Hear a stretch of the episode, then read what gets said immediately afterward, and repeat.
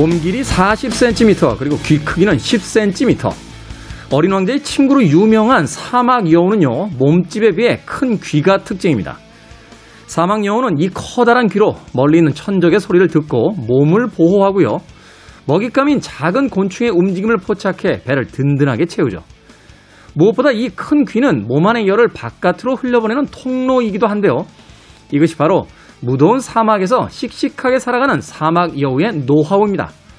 잘 듣고 잘 흘려보내고 사막에 사는 사막 여우의 생존법에서 또 한번 삶의 지혜를 배웁니다. 김태원의 시대음감 시작합니다.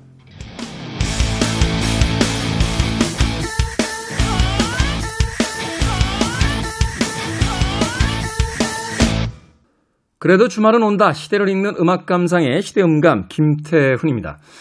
자, 어린 왕자의 친구죠. 또 아이들에게는 뽀로로의 친구 에디로 알려져 있는 이 사막 여우. 작고 귀여운 외모이긴 합니다만 몸 길이는 40cm 안팎으로 여우 중에 작은 편에 속하는데요. 귀는 10에서 15cm 정도로 몸집의 4분의 1이 넘는 우리의 기준으로 봤을 땐 약간은 기형적인 모습을 가지고 있다고 합니다. 그런데 이 모든 것들이 다 진화의 산물이라는 거죠. 천적의 소리를 잘 듣고 몸을 피하고 또 조그마한 먹잇감의 소리를 캐치해서 배를 채우고 또 체온 조절을 하고 여러 가지 어떤 자신의 생존을 위해서 어, 진화된 결과로서 그런 외모를 가지고 있다고 합니다. 그러고 보니까 한 생물학자를 만났을 때 지구상에서 가장 진화된 동물은 코끼리다 하는 이야기를 하시더군요.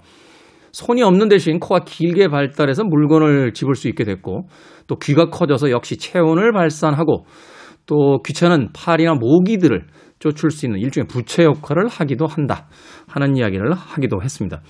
또 한편으로는 오히려 퇴화가 돼서 그 삶을 사는데 최적화된 생물들도 있대요. 그 대표적인 게 바로 멍게 같은 어, 생물들이라고 합니다. 뭐 물속에서 사는 데 있어서 필요 없는 기관들을 하나둘씩 없애버리다가 나중에는 뇌까지 없애버리고요. 오직 생존하는 데 필요한 최소한의 기관만을 가지고 살아가는 생물이다. 하는 재미있는 이야기를 하더군요. 우리들의 삶의 모습과 꽤나 흡사하다 하는 생각을 해봤습니다. 세상을 살 때 세상에 대한 어떤 정보를 부지런히 수집하고 또 사람들과의 관계를 만들어 나가고 아침부터 저녁까지 잠잘 시간 없이 돌아다니면서 자신의 삶을 꾸며 나가는 사람들도 있습니다만 그 복잡한 관계를 뒤로 한 채 세상 일과는 무관하게 자신만의 공간에 틀어박혀서 온전히 자신의 삶을 사는 사람들도 있습니다. 어느 쪽이 옳다라고 이야기는 할 수는 없겠죠. 하지만 자신이 무엇을 원하는지를 분명히 알아야지만 코끼리가 될 것인지 아니면 멍게가 될 것인지를 선택할 수 있지 않을까 하는 생각 해보게 됩니다. 김태원의 시대음감, 시대 이슈들 새로운 시선과 음악으로 풀어봅니다. 토요일과 일요일, 일라디오에서는 낮 2시 5분, 밤 10시 5분 하루에 두 번 방송되고요. 한민족 방송에서는 낮 1시 10분 방송이 됩니다. 팟캐스트로는 언제 어디서든 함께 하실 수 있습니다. 자, 우리에게는 귀가 두 개 있죠. 이 두 개의 귀는 음악을 스테레오로 듣기에 아주 좋은 구조입니다. 두비 브라더스, Listen to the Music.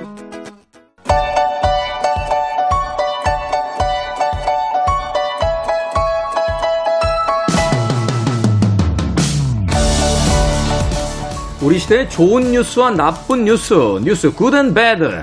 KBS 산업과학부의 오규정 기자, 탐사보도부의 정세배 기자 나오셨습니다. 안녕하세요. 안녕하세요. 안녕하세요.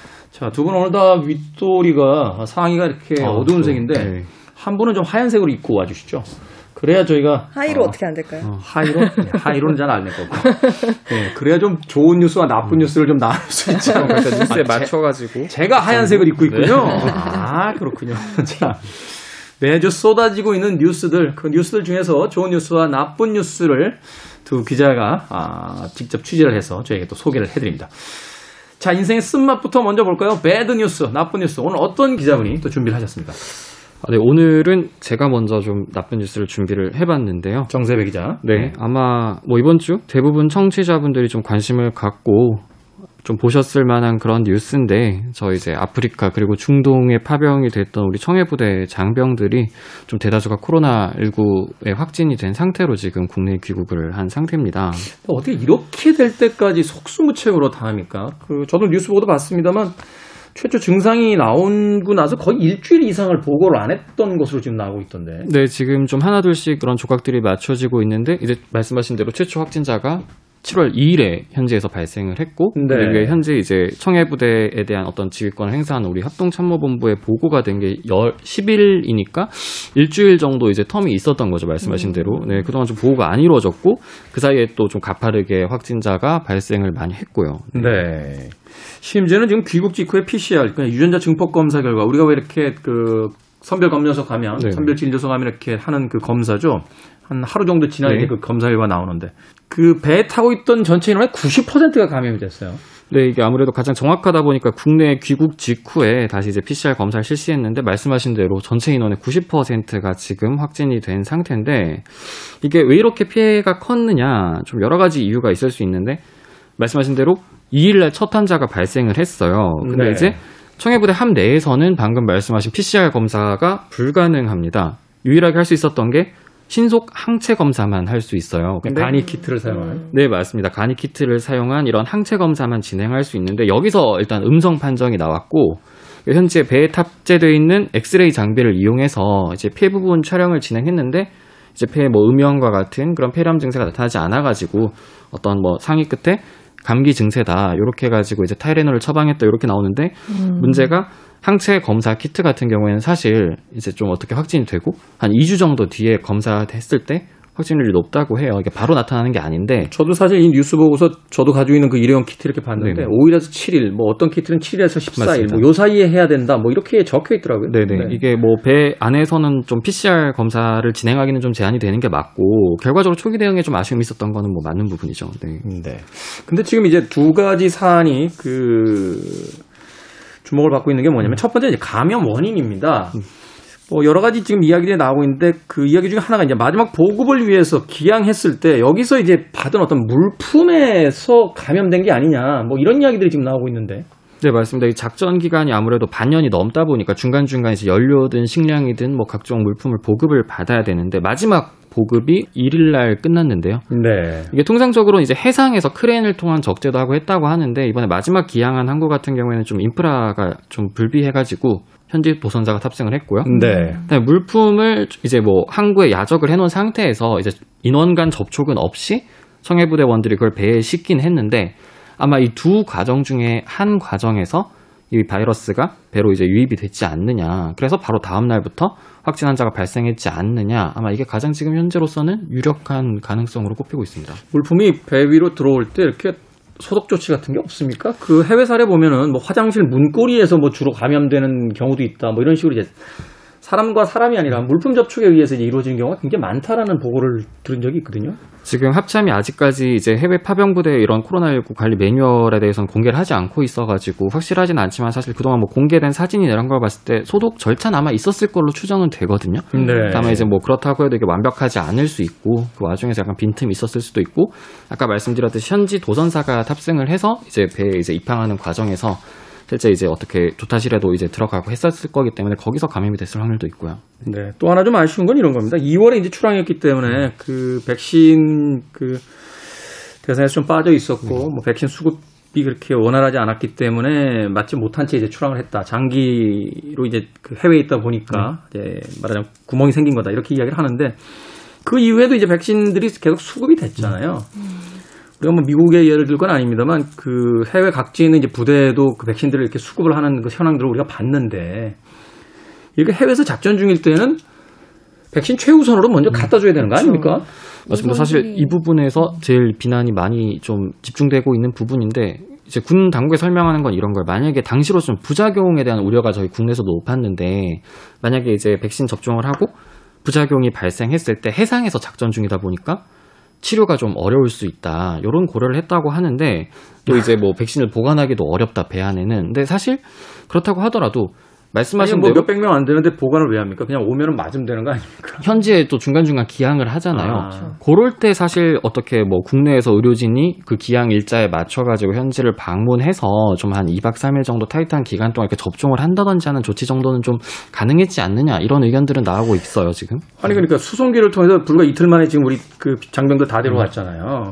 그러면은 반대로 이야기하면 백신 싣고 가서 하루 이틀, 수 있었다. 하루 이틀이면 다 맞출 수 있었다는 이야기가 성립이 되는 건데 너무 안일하게 대처한 게 아닌가 하는 생각이 드네요. 돌이켜 보면 그런 말씀하신 부분들이 충분히 가능했던 걸로 여겨지는 거죠, 지금은. 네. 왜 이렇게 피해가 컸던 겁니까? 사실 이 배라는 곳이 어떻게 보면 아무리 큰 배라고 하더라도 폐쇄된 공간이고 이게 또 유람선이 아니고 전투함이다 보니까 실제로 이제 뭐 무기 같은 거를 제외하고 생활을 하거나 활동을 하는 공간 자체는 되게 협소하고 제한되어 있거든요. 그리고 결정적으로 어떤 공조 시스템 자체 는 배 안에 하나로 연결이 돼 있기 때문에 다 공기가 같이 순환이 되면서 맞습니다. 도는 네. 그리고 이제 육지처럼 어떤 확진 의심 환자가 발생했다고 해서 뭐 어떤 음압 병실 같은 걸 마련할 수도 없고 완벽한. 격리는 어렵죠. 거의 불가능하다고 봐야 되겠죠. 네. 그렇다면은 이건 사실은 좀 우리가 깊게 고민해 봐야 될 문제입니다. 아, 우리나라처럼 이제 분단 국가고 실제로 이제 네. 그 전투력에 관련된 이제 군 부대인데 이게 사실은 전시 상황에서 이런 일이 벌어지지 말라는 법도 없잖아요. 그렇죠, 네. 그렇다면 이제 매뉴얼을 좀 확립을 해야 되는 그런 어떤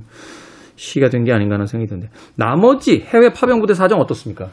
사실 뭐 청해부대 말고도 지금 세계 각지에 좀 파병을 나가 있는 부대들이 있어요. 다행인 것은 최근에 출발하거나 또 앞으로 이제 뭐 출발 예정인 장병들 같은 경우에는 접종을 받고 백신 접종을 마치고 나가기도 하고 이게 청해부대 같은 경우에는 말씀드렸다시피 해상에서 작전을 하다 보니까 좀 여러 가지 애로 사항이 있는데 반면 나머지 부대들은 육지에 주둔하고 있고 또 유엔 평화 휴지 활동의 일환으로 나간 부대들 같은 경우에는 유엔이나 아니면 주둔국 당국의 좀 협조를 받기가 용이한 상태여서 대부분 지금 접종을 마친 상태라고 합니다. 네.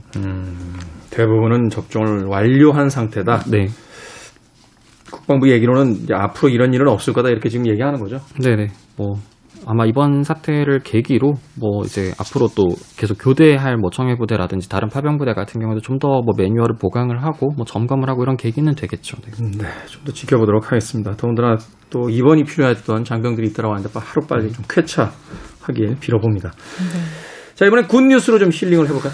bad news를 정세배 기자가 전해주셔서 그런지 몰라도 제가 자꾸 정세배 기자한테 뭐라고 이야기를 좀 세게 하는 듯한. 오기영 기자님. 네, 뭐 good news 오늘은 좀 시원한 소식 가져와 봤는데요. 네, 요새 휴가철이잖아요. 그렇죠. 두 분은 휴가 계획을 세우셨는지. 휴가 계획을 세우면 뭐합니까? 갈 수가 없어요. 어, 더워서 안 나요.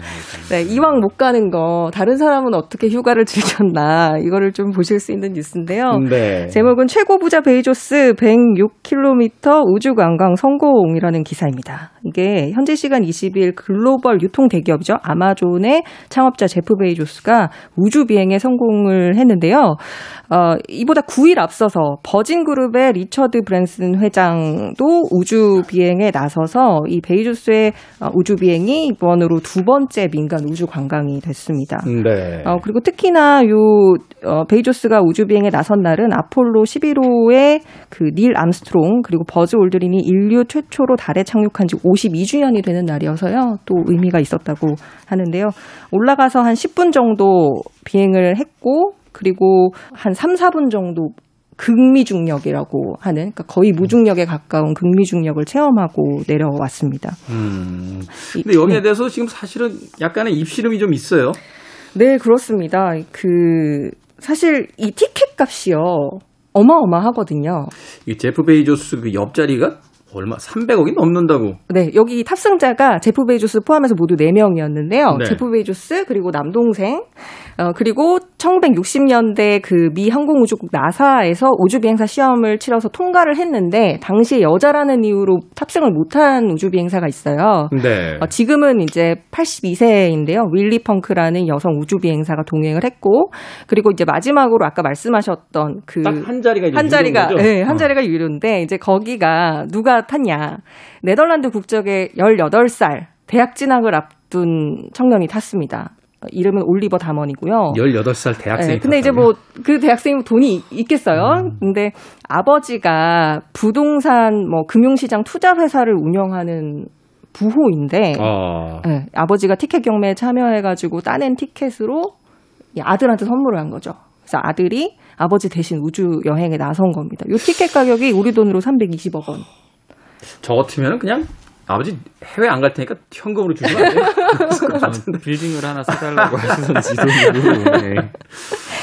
자, 근데 여기서 이제 네. 지금 입씨름이 벌어지고 있는 게 이제 리차드 브랜슨 때는 이제 80km를 좀 넘게 이제 올라갔었는데 이번에 이제 제프 베이조스는 100km 넘게 올라갔잖아요. 네. 이게 또 뭐 우주 라인을 가지고 또 이제 기준점이 다르다라고 해서 지금 입씨름이 좀 있다는 이야기 들었는데. 네, 그 재벌들은 누가 너- 건물을 더 높은 건물을 세우느냐, 누가 더 높은 자리에 가느냐, 뭐 이런 거 가지고 싸운다고 하듯이. 후진국 기준 아닙니까? 선진국에서는 그런 걸 아주 잘 얘기 안 하던데. 네, 네. 이게 왜 그 논란이 됐냐면, 어, 나사 에서는 고도 80km 이상을 우주의 기준으로 봐요. 근데 이제 미국 기준이군요. 그렇죠. 미국 기준이죠. 네. 유럽의 국제항공우주연맹 기준은 고도 100km인 그 그걸 이제 카르만 라인이라고 부르는데요. 카르만 라인. 네, 그 100km를 넘어야 우주로 정의를 한다고 합니다. 그러니까 이제 미국 기준으로는 80km인데. 네, 그 버진 그룹이 달성을. 했지만 네. 100km 기준으로 봤을 때는 어 이제 베이조스가 처음이다. 진짜 우주에 간 거다. 뭐 이런 이 얘기들이 이 나왔어요. 재벌 두 분 되게 웃기네요. 그 리- 리처드 브랜슨은 영국 사람이라 유럽 사람인데 미국 기준으로 올라갔다 오고 그러네요. 제프 베이조스는 아마존 그룹의 그 의장이자 그쵸. 미국 사람이잖아요. 네. 이분은 유럽 기준으로 올라가고 서로 쌍방 기준으로 올라가고 나서 네. 본인들이 맞게 올라갔다라고 지금 티격태격하고 있는 건데 근데 이제 그것도 그거지만 또 하나가 이들이 우주 여행을 한 건 정말 관광을 목적으로 간 거잖아요. 그렇죠. 그 우주라는 것이 그동안은 여행이 아니라 연구의 목적으로 가거나 뭐 이런 것이 일반적이었는데 근데 지금 이거는 뭐 거의 부자들의 어떤 돈잔치처럼 보이기 때문에 이게 눈총을 좀 받고 있습니다. 그리고 특히나 베이조스 같은 경우에 우주 비행 이후에 가진 기자회견에서 뭐라고 얘기했냐면 모든 아마존 직원과 고객에게 감사하고 싶다. 고객에게? 우주 여행 비용은 모두 당신들이 지불한 걸로 갔다 온 거다. 이런 식의 얘기를 했었어요. 근데 아니 무슨 의미인지는 알겠는데 그 좀 섣부르게 이야기한 거 아닙니까? 듣는 네, 사람 그렇죠. 입장에서는 그쵸, 그쵸. 것 같아요. 듣는 사람 입장에서는 별로 기분 좋은 일 근데 특히나 지금 미국에서는 아마존 직원들이 좀 열악한 노동 환경, 뭐 휴식 시간도 제대로 보장을 못 받고 뭐 노조 결성을 또 회사에서 방해하고 뭐 이런 의혹들이 일었기 때문에 이게 더더군다나 약간 곱게 보이지 않는 그런 시선들이 좀 있었고요. 그래서 이 우주 왕복선이 탄소 배출이 또 어마어마하거든요. 근데 요새 네. 기업들이 다 ESG 경영한다고 해가지고 어, 환경 보호에 앞장서야 된다 이런 얘기 되게 많이 하잖아요. 그렇죠. 근데 이 탄소 배출을 따져봤을 때 우주 비행 탑승객은 어, 1인당 탄소 배출이 대서양 횡단 비행보다 60배 많고 어이구야. 또 자동차로 지구 한 바퀴를 돌 때 나오는 배출량과 같다. 1인당. 1인당. 아, 그래서 이게 환경을 보호하자는 그런 기조와도 맞지 않는다. 그래서 미국에서는 비연구 목적의 우주 비행에다가 탄소 배출에 대한 과세를 하자 이런 법안이 나올 계획이라고 하거든요. 당연히 그래야 될 것 같은데요. 본인들 관광한다고 지구에다 이렇게 탄소 배출을 네. 해내면 거기에 대해서는 분명히 책임을 져야 되니까. 제가 이 뉴스 한번 다른 프로그램에서 듣고 나서 똑같은 이야기 했었는데 그 지금 예약돼 있는 그 헐리우드의 유명인사 중에 하나가 레오나르도 디카프리오라고 하잖아요. 네. 아카데미 시상식 그 수상 소감으로 막 그 지구의 자연 보호에 대해서 막 열변을 토했던 그런 기억이 나는데 탄소 배출량이 대서양 횡단 비행보다 60배 많다는 네. 이 비행기 지금 예약해 놨단 말이에요. 어떻게 할지 다녀와서 어떤 소감을 이야기할지 근데 전기차 만드는 일론 머스크도 뭐 그렇죠. 9월에 예약이 돼 있고요. 그러니까요. 네, 확실한 건 이렇게 우주 산업이 계속 그 민간에 의해서 돈을 많이 쓰다 보면 시장 자체가 팽창하는 건 사실이잖아요. 그렇죠. 20년 뒤에는 이 우주 산업 관련 어, 시장 규모가 1,400조 1400조. 정도가 될 거다. 뭐 이런 추정도 엄청나- 있고요. 엄청나군요. 잠재 수요층도 꽤 많다고 하네요. 그래서 장기적으로는 어떤 좀 친환경 연료 이용한 우주선 개발도 뭐 그런 게 진행은 또 중이라고 나올까요? 하더라고요. 네. 아니 그러니까 이거 분명히 나올 수 친환경이 좀 있어야 되지 않겠습니까? 네. 그 지구에서 다니는 자동차는 더 이상은 이제 화학연료 쓰지 못한다. 그렇죠. 어, 전기차나 네. 이제 수소 전기차 써야 된다라고 하면서 우주로 여행 갈 때는 지구에다 탄소 배출을 이렇게 하고 가면 이건 뭐 사실은 그 눈 가리고 아웅 같은 음? 그런 일이 되지 않을까 하는 생각이 또 들기도 하는군요.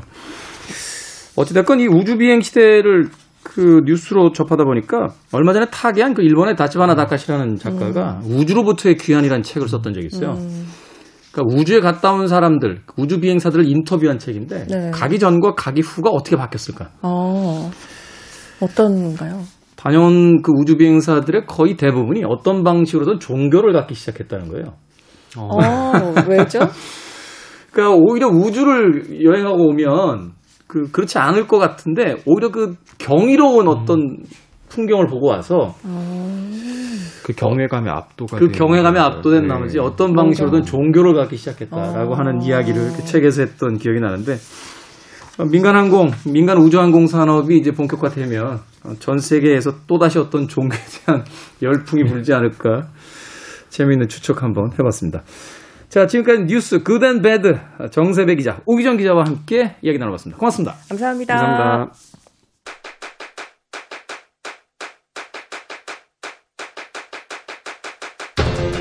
그래도 주말은 온다.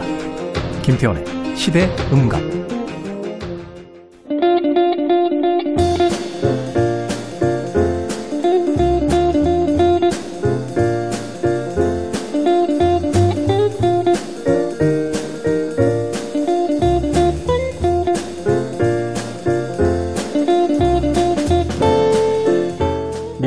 미국 네브라스카주 오마하에서 평생을 살면서 오마하의 현인으로 불리는 20세기 대표 사업가죠. 워런 버핏. 그는 이렇게 말했습니다. 당신은 결코 독서보다 더 좋은 방법을 찾을 수 없을 것입니다. 우리 시대의 책 이야기, 책은 북. 정현주 작가님, 그리고 생선 작가님 나오셨습니다. 안녕하세요. 네, 안녕하세요. 이 무더운 여름 어떻게 나오고 계십니까? 정현, 정현주 작가님. 힘들어하면서 나고 있죠. 힘들어하면서. 네. 생선 작가님은 어떻게 나오고 계세요? 어, 저는 더운 거 좋아해가지고 네. 잘 지내고 있어요. 더운 거 좋아해서 잘 지내고 있다. 네, 저는 약간 여행 다닐 때도 동남아를 좀 좋아해서 음. 네, 그런 날씨에 잘 적응이 되고 있어요. 경비가 싸서 가는 거 아닙니까? 아, 뭐라고 해야 될까? 대접이 좀 달라요. 동남아시아는. 유럽이나 이런 데 여행하면 거의 뭐 길거리에 비닐봉지 정도 되는데 그런 동남아시아 여행 다니면 뭔가 사람 취급을 해주거든요. 자, 어찌됐건 이제 더운 여름인데요. 공포 영화가 흥행하는 것처럼 이 책 중에서도 여름에 좀 더 잘 팔리는 어떤 장르 소설 뭐 이런 게 있습니까? 네, 이제 범죄 스릴러 미스터리가 제일 잘 나가요. 범죄 스릴러 미스터리. 네. 네, 아무래도 이제 복잡하고 무거운 생각보다는 그냥 소위 최근에 그런 뭐 그런 표현 잘 안 쓰는 것 같은데 killing time용이라고 하죠. 그냥 네. 시간 이렇게 죽이는 그래서 네. 흥미진진한 네. 금방 시간 순삭되는 그리고. 그림책. 그림책. 네.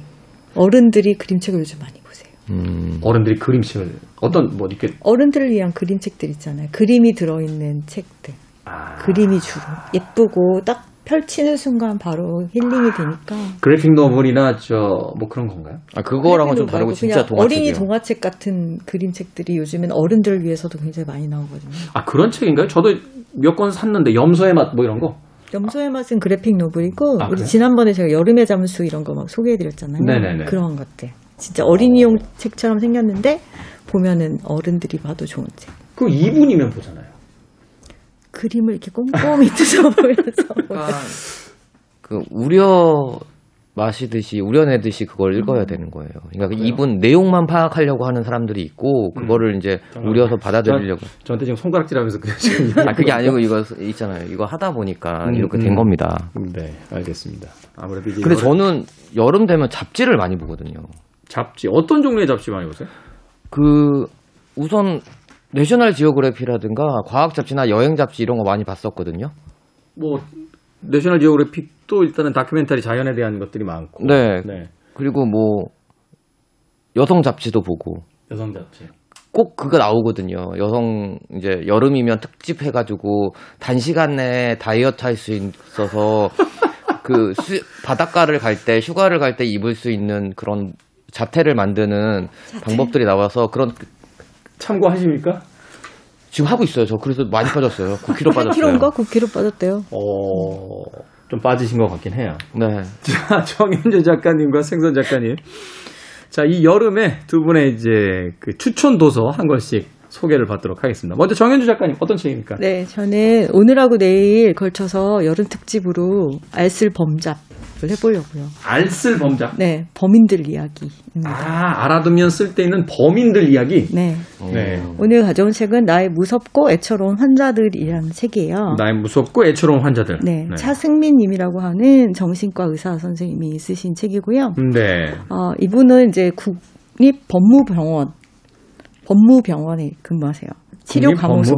예, 네. 우리가 흔히 말하는 치료 감호소라고 드라마에 많이 나오죠. 아, 이게 이제 정신질환이 있는데 이제 범법을 저지른 분들이 이제 주로 수감되는 곳이군요. 맞습니다. 네. 여기가 사이즈가 병원 사이즈가 병상이 천 개나 된대요. 입원 병상이. 어. 서울 성모병원 있잖아요. 우리 여기도 네. 있는 거. 그게 1,300 병상이래요. 어, 그만 그러니까 그 정도의 크기라는 거죠. 예, 근데 엄청나게 종합병 큰 크기네요. 그렇죠. 근데 이제 성모병원 종합병원이잖아요. 그렇죠. 법무병원은 정신과만 있는 병원. 정신과 하나만. 네. 뭐. 근데 우리가 흔히, 요즘 말하는 뭐 심신미약자를 심신미약을 주장하는 환자들 이런 분들이 많이 들어오거든요. 네. 그럼 이 병원에서 하는 일은 이제 그런 분들 치료하는 일과 더불어서 또 하나는 가짜 심신미약자들. 가짜 심신미약자들도 골라내는군요. 네, 네. 음, 음, 음. 그러니까 한 달 동안을 입원을 시키고 살펴본 대요. 이 사람이 진짜로 심신미약인지 정신병이 있는지 아니면은 그것을 주장하는 가짜인지. 음. 근데 여기가 제가 이걸 읽으면서 깜짝 놀란 게 병상에 천 개나 되면 의사가 많아야 되잖아요. 의사가 다섯 명밖에 안 된대요. 네? 다섯 명. 음. 나머지는 파트타임이고. 아, 죄송합니다. 갑자기 이상한 소리를 해서. 한 100명 정도 있어야 되는 거 아닙니까? 그죠. 그런데 그렇지 않다고 해요. 그러니까 이분이 지금 어, 여성분이거든요. 여성분이고 아. 다섯 분 중에 이제 병원장님도 있고 의료 부장님도 있는 거예요. 그러면은 그 밑에 평 의사가 세 명밖에 없어요. 아니, 그러니까 실제로 그러면은 그 많은 사람들을 어떻게 감당을 하고 어떻게 그러니까 무척 힘들고 열악한 상황을 이제 이야기하고 있죠, 이 책은. 음. 그러니까 이분이 아침에 딱 가면 이제 그날 봐야 되는 환자 리스트가 쫙 뜨는데 보통 170명 정도의 환자를 봐야 된다고. 와. 하루에요. 네, 매일. 차트만 보, 봐도 10분이면은 그러니까. 1,700분인데. 네.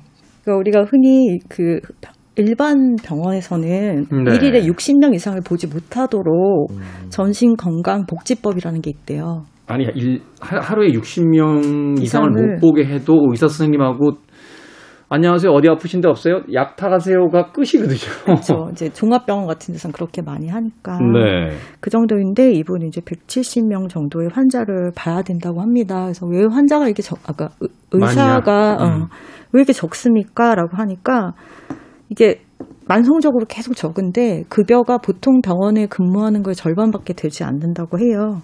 그리고 범죄자를 다뤄야 되잖아요, 환자가. 그렇죠. 이게 환경 자체가 그렇게 좋다라고 볼 수가 없네요. 의사들 입장에서 봤을 때. 네 네.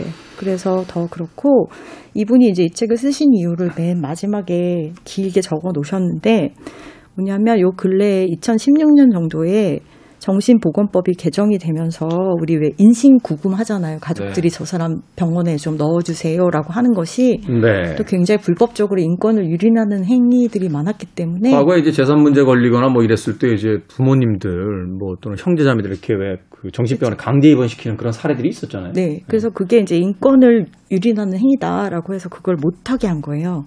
음. 그걸 못하게 하고 그리고 또 하나는 이제 병원에 입원을 시키면 6개월에 한 번씩 이 사람이 병원에 있어야 되는지 아닌지를 의사들이 판단을 해서 퇴원을 시키도록 하는 그런 법이 생겼대요. 당연히 있어야 될 것 같은 네. 법인데요. 그래서 네네. 계속 입원 심사라고 하는 게 생기면서 어, 이게 이제 돈도 걸려 있고 하다 보니까 그냥 일반 병동에도 입원비나 뭐 여러 가지 복잡한 문제들이 있기 때문에 환자임에도 불구하고 퇴원을 하게 되는 사람들이 점점 늘어나고 있다는 거예요. 의사들이 보기에는 병동 자체, 이게 병상 자체가 모자라는 경우들이 생기고 의사들이 감당할 수 있을 만큼의 숫자를 넘어가니까 네.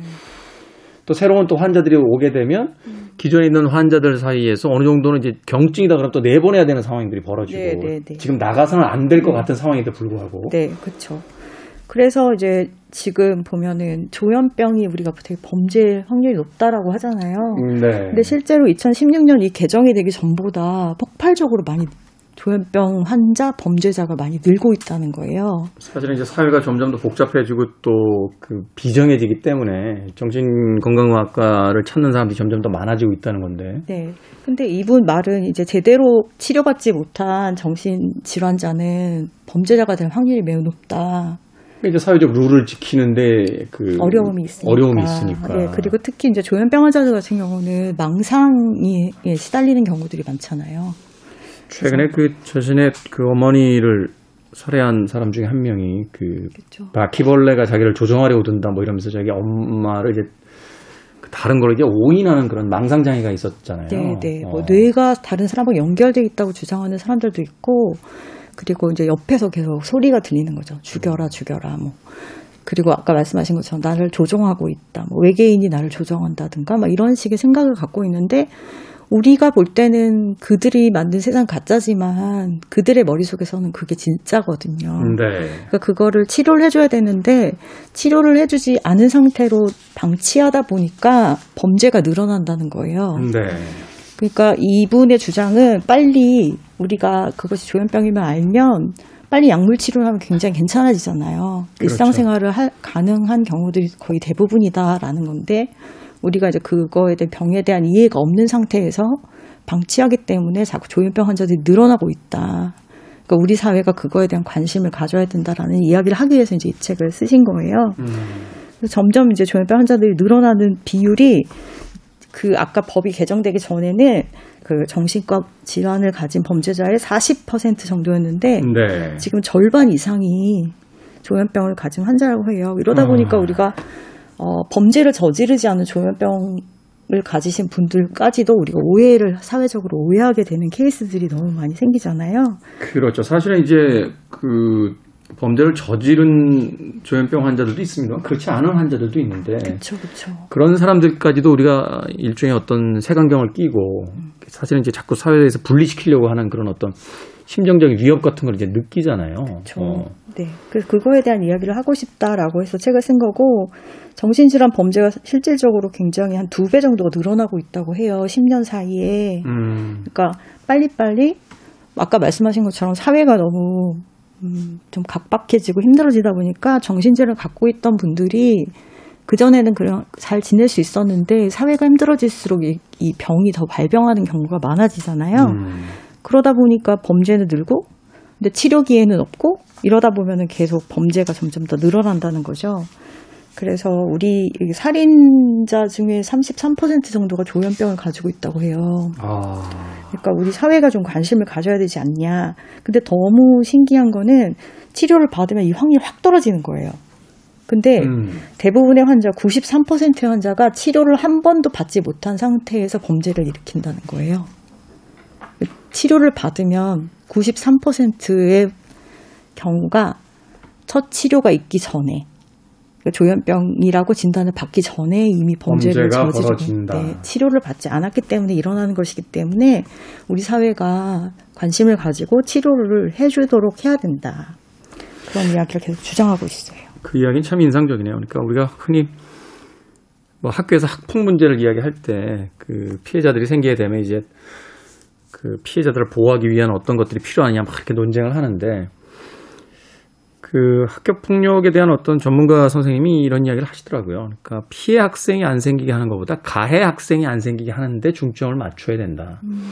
왜 그들이 이제 학교에서 가해를 하게 되는지 폭력성을 드러나게 되는지 그러니까 이제 이 조현병이라는 게 누군가의 동떨어진 문제가 아니라 그들로 인해서 이제 그 얻게 되는 이제 피해자들이 생기니까 그 조현병 환자들을 빨리 적기에 치료받게 해주는 것이 뭐 내가 될 수도 있고 내 옆 사람이 될 수도 있는 그 피해자를 만들지 않는 최선의 방법이다. 이제 이렇게 좀 생각을 좀 바꿔야 되는 시점에 와 있는 거군요. 네. 그리고 우리가 조현병이라는 게 굉장히 특수한 몇 명의 병인 것처럼 생각을 하지만 실질적으로 통계적으로 보면 100명 중에 한 명이 조현병을 갖고 있다고 해요. 굉장히 높은 확률이잖아요. 이야, 최근에 뭐 코로나 치명률에 대해서 이야기할 때 뭐 2%다, 1%다. 그러니까 쉽게 해서 걸린 사람 중에 한두 명은 이제 그 치명적인 어떤 그 상황으로 이제 내몰리게 된다라는 이야기를 하는데 그러면서 막 그 전체 사회가 거기에 대해서 신경이 곤두서 있잖아요. 조현병도 그런 의미로 본다면 확률적으로 결코 적은 퍼센테이지가 아니네요. 엄청 높죠.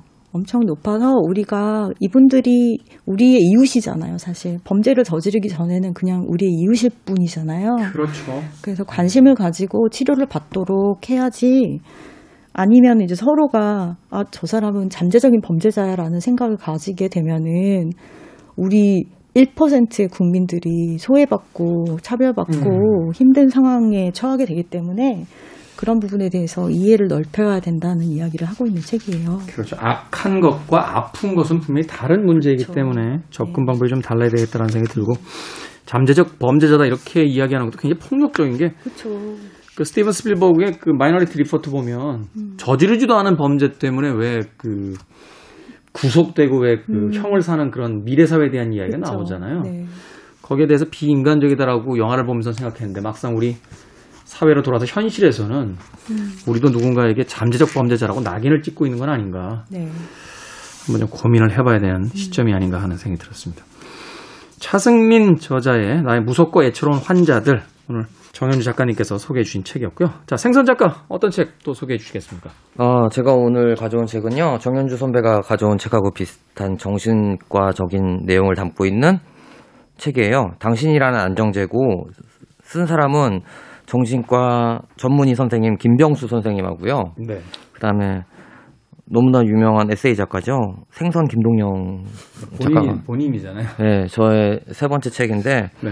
그 나의 무섭고 애처로운 환자들 가- 준비하신다고 해가지고 저도 이제 다른 범죄를 가져오려고 하다가 제가 사실은 치료자로도 정신병원에서 일했었고요. 네. 환자로도 정신병원을 가서 그 음. 상황들을 좀 아는데 그러니까 저는 군 생활을 그 시립 정신과에서 했단 말이에요. 네. 그러다 보니까 아까 정현준이 선배가 말씀하신 것처럼 다양한 환자들이 들어오는데 아픈 환자들보다 검증 받으려고 들어오는 환자들이 굉장히 많아요. 예를 들어서 택시 강도를 했어요.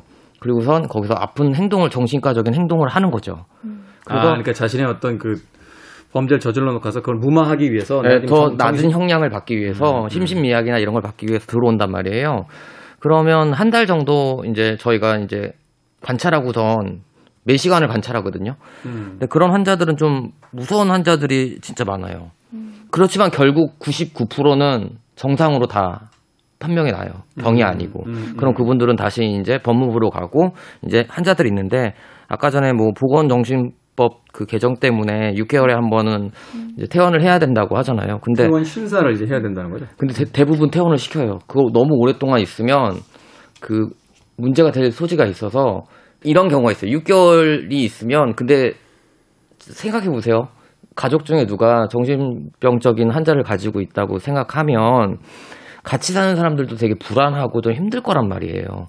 그렇겠죠. 그러니까 사람들이 정신병원에 예전에는 이제 폐쇄병동에 정신병원도 두 가지 병동이 있는데 하나는 오픈병동이고 하나는 폐쇄병동이거든요. 네. 근데 대부분 폐쇄병동에 하면 뭐 격리가 되죠. 격리가 되면서 이제 면회도 잘 안 되고 그 안에서만 생활할 수가 있는 거예요. 그러다 보니까 문제들이 있는데 그 대부분 퇴원을 안 시키려고 해요. 환자 보호자들이. 그러니까 왜냐면 이 환자들과 나은다는 보장이 없고 나오면 그러니까 약을 먹어야 되잖아요. 계속해서. 네. 꾸준히 약을 먹어야 되는데 약을 먹으면 부작용이 많이 나타난다고 생각하기 때문에 나가는 즉시 약을 안 먹어서 다시 악화돼서 들어오는 경우가 많은데 네. 그래서 저는 그 일을 되게 많이 했었어요. 완전히 6개월 후에 퇴원을 했어요. 그럼 그분들이 바로 점심 먹고 응급실로 와요. 그럼 응급실에서 그분들 데리고 다시 입원시키는 그 절차를 하루에도 몇 번씩 했던 기억이 나네요. 음.